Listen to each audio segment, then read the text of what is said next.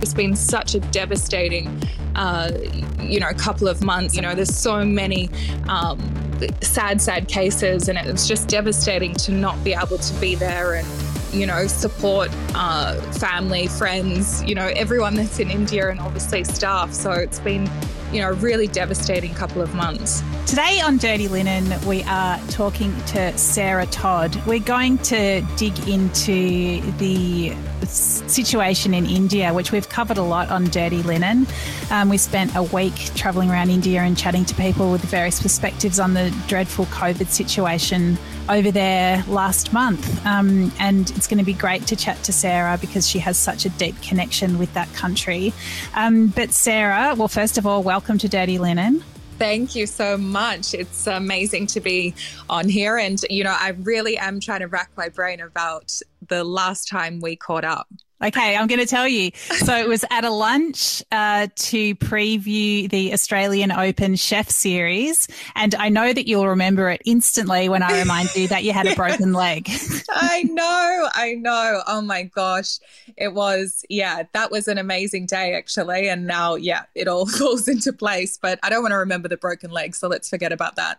Sure. Well, I have to say it was a it was a great lunch, and I don't I can't even remember because time just is is just like a mystery at the moment. But I feel like was it previewing the 2019 AO or was yes, it? yeah, 2019. It's just insane to think how quickly the last two years has flown by.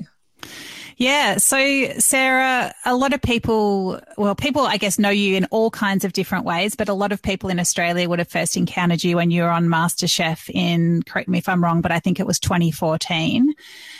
Is that right? Yes. Yeah, and 2014. Since then, I mean, I know that MasterChef is just it has an incredible brand in India. Um, I guess you've pursued an interest in Indian culture and food, and you've opened up restaurants in India, uh, and just built an incredible following over there. It's just incredible watching the Indian audience respond to what you do. I just, yeah, it's it's I love it.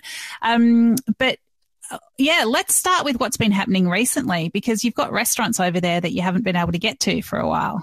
Yeah, you know, it's um I feel so blessed. I think yeah, MasterChef is such an incredible platform and just to see all the people who have created such successful careers after being on the show and it's incredible and yeah, just traveling over to India just really blew my mind. It's such an incredible country and and I just remember the first time kind of landing in India and first of all it's this incredible sensation of I don't know, it's it's a really magical country and you can feel that energy when you land and Uh, I remember having cooking classes, and and the people that come up to me just are so passionate about food, passionate about MasterChef, and just really loved what I was doing. And and I, the first time I got there, I just wanted, when I came back to Australia, I just wanted to get back to India and keep exploring the country. And it's just so diverse. I mean, Indian food is just uh, an umbrella word for multiple different cuisines in one. So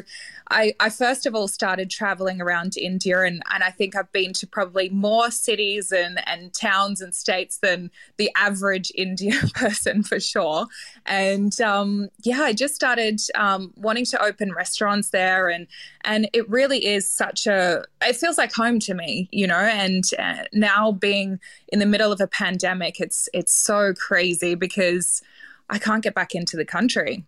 Mm, I, I, definitely want to talk about that, but just about the MasterChef brand in India. I remember chatting to someone who worked as a diplomat, and they had um, the previous hosts, Matt, Gary, and George, go over there to do some soft diplomacy on behalf of the whole of Australia when there was the um, terrible incidents of racially motivated um, attacks on Indian taxi drivers um, in in Melbourne, and I think also in Sydney, and it was actually like, how can we how can we smooth the waters? How can we express, you know, the fact that there's so much love for Indian food and culture and people here in Australia? And they sent the guys to do that work. Yeah, well, I think that's it. You know, the, the first-hand experiences that I've had in India, they really do love Australians. They love, you know, I think that's obviously that connection through cricket as well as the MasterChef brand, and and yeah, I mean, those. It's really unfortunate that those situations were happening in Australia um, some, you know, time ago. But I do feel that at the moment, you know, there is a lot of love for India here in Australia, and and everyone is really responding to you know the food and the culture and i think that connection is really starting to build um, really beautifully again now yeah, we actually had on the podcast recently David Lucky, who's an Indian born Italian restaurateur here. So he's cooking Italian food. And he's had people, you know, question his, um, uh, you know, the rightness of him cooking food that's not of his cultural background. Have you encountered any of that for yourself um, in India as a white woman going in there and, and um, cooking Indian food and indeed releasing Indian cookbooks and, um, yeah, just really digging into the food in that way?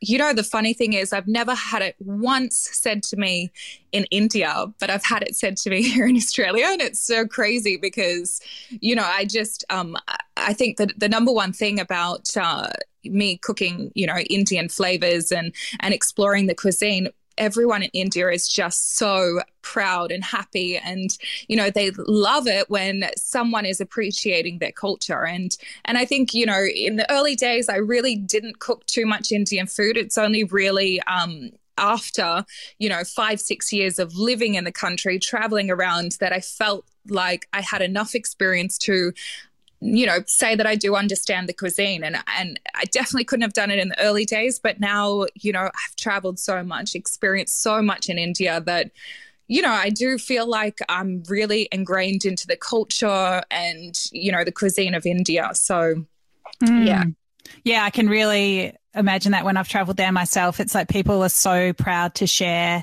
their their you know their dishes, the flavors, the techniques. It's there is just such an enormous pride, and as you say, it's incredibly diverse.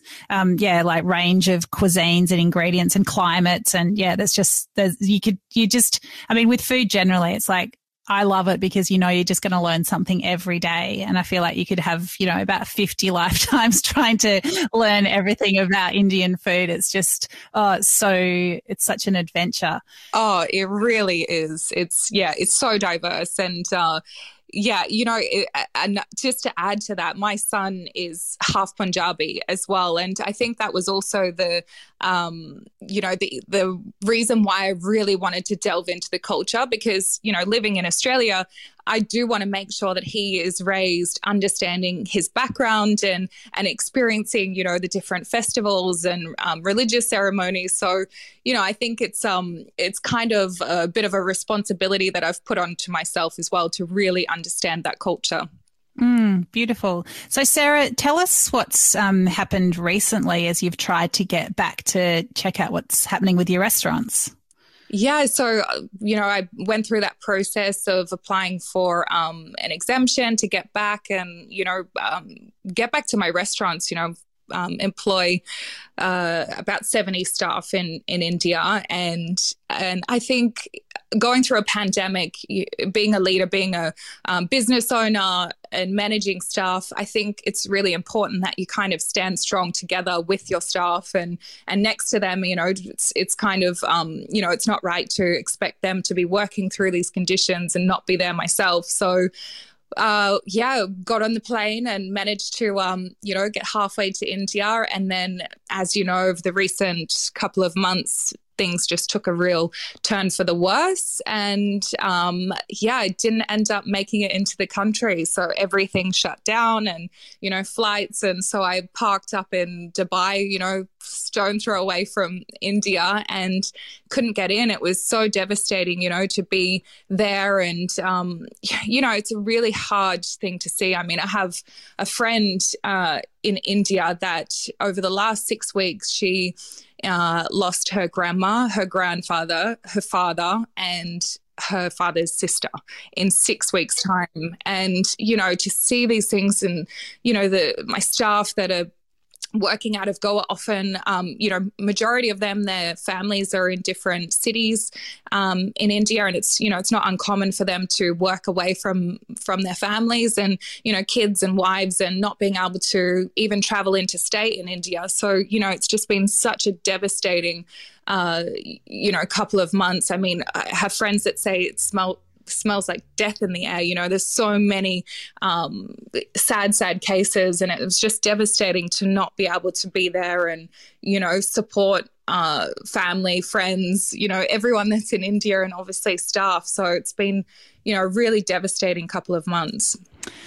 I mean, look, it's it's just the scale of what's been happening in India is really, I mean, I just, I freely admit that I can't wrap my head around it. I mean, I know that daily cases were around 400,000 and that's just what was reported. You just assume it's a lot higher than that. And I think even now the figures are still, even though it's, there's been a sharp decline in cases and, and deaths, thank goodness, but it's still up around 70,000 new cases a day, which from the Australian perspective, you know, when we all hang on the numbers when there's one or two cases, it's just really, really just mind boggling to think about. Yeah, it's just devastating. I mean, it, it's it's impossible for them to actually do that many tests a day to really know the true figures of how many you know cases are happening daily. And I mean, yeah, it's just such a difficult time. And, you know, with that uh, sort of population in such a dense, uh, you know, spaces, it's, it's, yeah, it's really, really hard to know where, you know, how to get out of this kind of situation. And it's definitely just going to take time. And, um, you know, I know that so many people are, are pulling together to support. I mean, even just in our restaurant alone, you know, we we're not allowed to function to actually serve patrons, but we're supporting um, with meals for you know families that are affected by COVID or elderly, you know, people who can't leave their home, and uh, you know, trying to support where possible. But it's just uh, it's I mean, how how does a situation like this actually get fixed. I mean, it, it's devastating. And, and, I mean, for yourself, being in quarantine, not being able to do what you wanted to do. I mean, what, what, like, how did you process that? What's, I mean, how did the, how did the weeks go by? Oh, I mean, it's uh, every, I mean, you have to keep going, right? I mean, things need to be managed. You need to, you know, uh, communicate with staff and keep things rolling on. But I mean, it's, yeah, I mean, it's really devastating. I mean, even at that, at that time, I was launching my cookbook and I had, um, alive with uh, you know to promote my cookbook. And i just broke down in tears. I couldn't even think about promoting something because it's just i mean i just couldn't. I had to put everything like that on hold. I couldn't even barely post on social media. I was just you know devastated with the situation. But you know in the background i had to keep pushing forward and working. And you know at the end of the day you know we're supporting um, you know, our staff, you know, in terms of you have to keep, you know, uh, their work going and, and support them whichever way you can because ultimately they need to support their families. So, you know, work didn't stop and, you know, things were still busy every single day. And um, yeah, just just trying to to manage everything. Mm. And what about now? Like, do you do you think you'll try and get back there again soon, or you just wait a while? Like, what's the plan?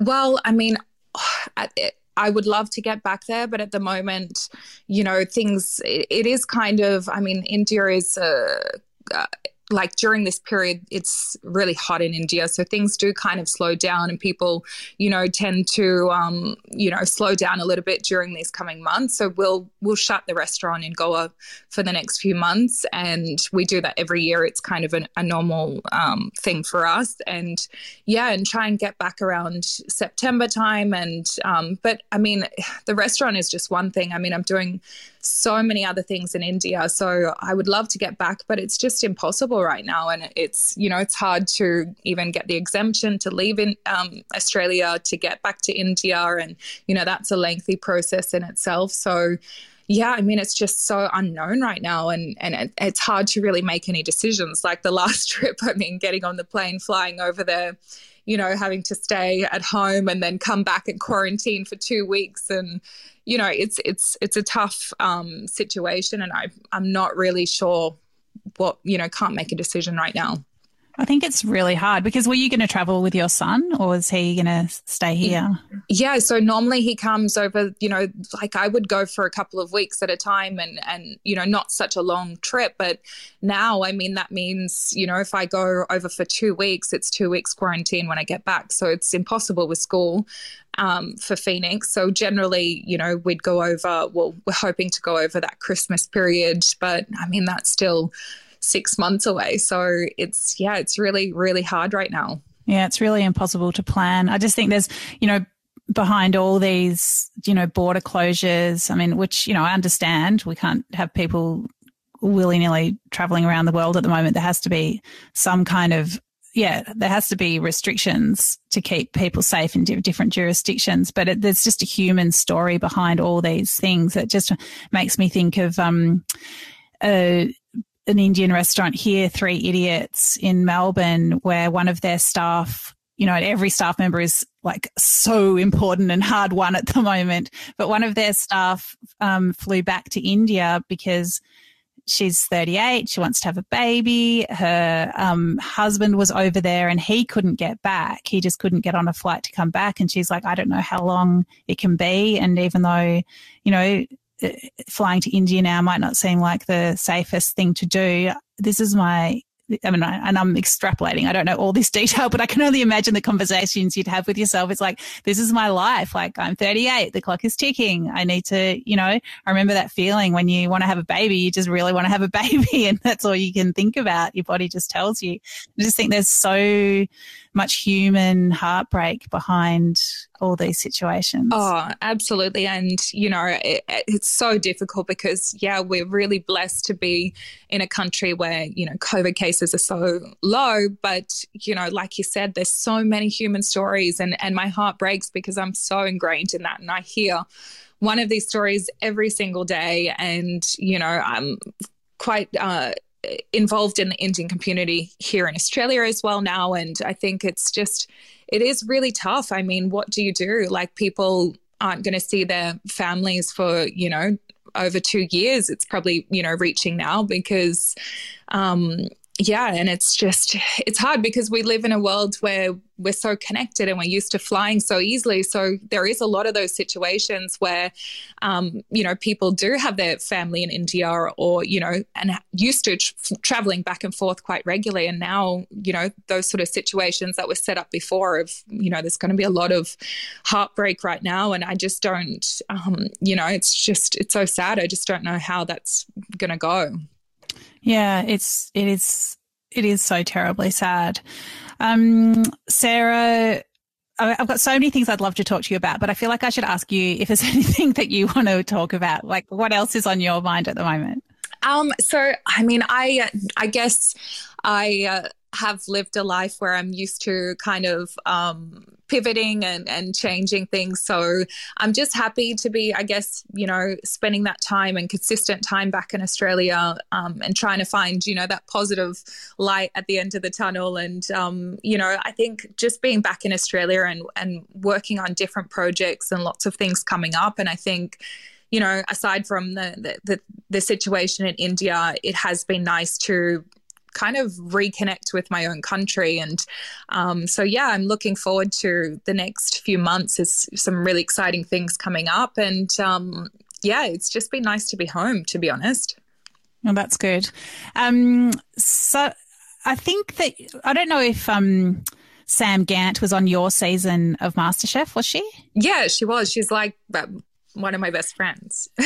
yeah. Yeah. Oh, is she? Okay. Well, it's so funny that we're chatting today because my restaurant review this week was her cafe in Footscray called There, which is such a special place. Have you been there? Of course. Yeah, I have. It's incredible. Okay. Isn't it great? So, what I love about um, this cafe, so it's in Footscray. It's in a building that actually I used to work in. It's the old Lonely Planet publishing travel publisher um, offices, um, and I used to write for Lonely Planet. So, you know, dotted in and out of that building a little bit. Um, so there, for anyone who hasn't been there, is this cafe built around shared brunch. So it's like that you don't have to have your own plate. You can, um, yeah, you can eat off everybody else's plate, which is what I do anyway. So it's very handy for me. But it's basically like, why can't we can have tapas? We can have, you know, shared table feasts. Why can't we do the same thing at brunch? And she's answered that question with just a really beautiful menu. Yeah, she's incredible. And I think Sam is one of the uh, the contestants on MasterChef that I feel has been the most successful. She is just a gun and she's doing such wonderful things. And, um, you know, she's very talented chef, very incredible businesswoman. And another person that I feel, um, you know, she's always pivoting. She's gone and, um, you know, during this period of where hospitality's been so affected, she's gone and done an MBA. Um, you know, it's just, wow. Yeah, she is a superwoman, and I just yeah love her to death. Yeah, it's really interesting the different trajectories that people have taken off the back of that show, isn't it? You know, some people have really built used it well, you know, used it as a springboard to an enormous profile. I suppose Sam doesn't have that. Um, Sam, yeah, as you say, like studying, creating beautiful hospitality businesses, doing catering. It's uh, less of that sort of public facing profile stuff and a lot of just, yeah, just incredible work behind the scenes. Yeah, she does. And, you know, she's really a great businesswoman and just so talented. I mean, she's, you know, just the fact that the concept behind there is you know quite unique and and I mean her interiors and styling she's just a really really talented and really good soul you know? She's one of those people where she just has a really big heart and you know I yeah I'm excited that things are um, opening back up and you know there is um, doing well again. So yeah I um, will be heading in again soon too. Yeah well some of the food like I know the concept is you're supposed to share the food but sometimes the food also seems too good to share. Yeah, exactly. I agree. so, Sarah, what are other? Um, you, you, mentioned you've got a lot of other things that you're doing in India when when that's possible again. What other kinds of things have you got going on over there? So I uh, I do um, all the gold class uh, menus in India for the cinemas, which I'm sure you realize with the Bollywood scene is pretty um, you know massive. There's a, a thousand uh, gold class screens in India. So uh, again, you know, um, working with the chefs right now, trying to do Zoom calls and teach the new menu, which is as you can imagine insane because you need to obviously taste the food. Um, but wow, yeah, so they're reopening uh, early August for you know cinemas and things like that in India. So doing um, yeah working on that different uh, launching a couple of different products at the moment which um, i'm sure i'll be sending you a package in the next uh, coming months which um, yeah i'm excited as well because i guess uh, you know in india all it used to be the the big family unit where everybody lives together in one big house you know grandparents parents you know and often there's staff and um, you know things like that. So that you, you know the individuals and the younger generation weren't cooking a lot but now you know um, everyone's going out to work you know females are also in the workforce a lot more now and people are living alone and so people are cooking a lot more at home. So you know, it's kind of, um, you know, turning out to be similar in terms of Australia, where, you know, there's that working class person that's, um, you know, wanting quicker meals at home and, you know, to, to cook as well. So just, um, yeah, working on a few different things to um, launch in India and also here in Australia. Hmm, interesting. Well, definitely watch that space. Uh, I guess, you know, in so many ways, India was already doing a lot of the things that we regard as as contemporary in the food world. And I'm thinking about things like food delivery in India. There's, you know, long been people riding around on bicycles or pushing carts doing the takeaway thing. It's definitely, um, something, yeah, with with Tiffins and Tiffin. Yeah, I was just about yeah. to say. I mean, that is such a um, you know standard thing that was happening all along. And um, yeah, it's such a great concept. And um, yeah, it's it's there is a lot of those. Um, you know different traditions in India from um, Ayurveda and yoga and all these things that um, India has been doing for a really long time, and um, they're all kind of resurfacing in in different countries as well, like you said. So, Sarah, tell us I mean, we've talked about how diverse Indian cuisine is. I'd love to hear from you about one of your favorite dishes or ingredients or regional styles. Um, can you, yeah, talk about something that you were perhaps that really surprised you or, or that you feel is, uh, yeah, just should be taken to a wider audience? Uh, I think it's, yeah, like you said, with, um, you know, we're all focusing on, um, you know, like in Australia, focusing on those um, ingredients and regional, you know, um, you know, focusing local and all of that. But I think, you know, one of the things that I noticed in India that happens everywhere is that often, you know, um, a dish is, you know, it looks like there are all these dishes that are quite unique to that region, but it's everything is just cooked with what's available. So, you know, you'll see in the south that um, you know everything's heavily coconut focused, and and so it's it's not only that the produce is um, you know all the dishes created with the produce that's local it's also um, it assists in the body for that temperature. So a lot of the dishes in India, um, you should eat locally because you know when temperatures soar, this is going to soothe the body. It's you know easier to, to digest, and you know so I've been really looking into. Um, yeah, what that does to the body, which is really incredible because there's so many things like, for for example, nimbu pani, which is this drink, which I'm sure you know if you've been to India, you would have had it everywhere.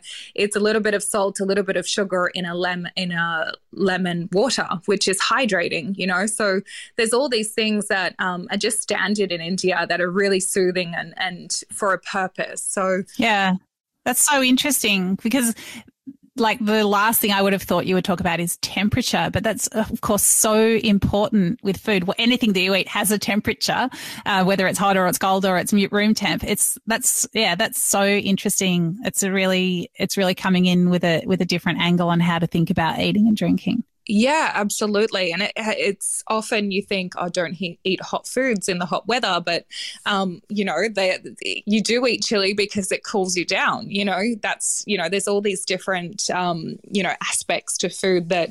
Um, yeah, is really coming into play, and I think yeah, it should be the same in Australia, and it's it's starting to happen too. Mm, I love it. Um, well, Sarah, it's been so incredible to have the opportunity to talk to you. I guess, you know, as much as it's a shame that we're not beaming into you in Goa um, I hope you're able to enjoy the good things about being here.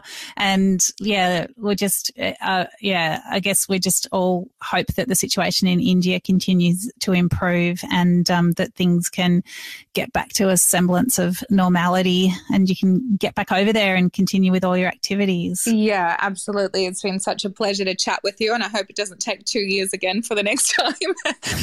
Definitely. Well, it's been, it's been one of those years and years and years. Yeah. But, exactly. Um, yeah, no, lovely to have you on the show, Sarah. All the best with everything that you're doing. And thank you so much for chatting to Dirty Linen. Amazing. Thanks, Dani.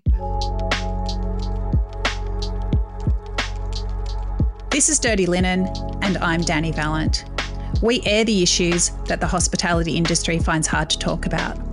We spend a week thrashing around each issue, hearing from different people with unique perspectives. We want to hear from you as well. If you have something that needs to be said about a topic, get in touch so we can include your perspective. Contact us at dirtylinen at deepintheweeds.com.au or hit us up on Insta at Dirty Linen Podcast. We can't wait to hear from you. This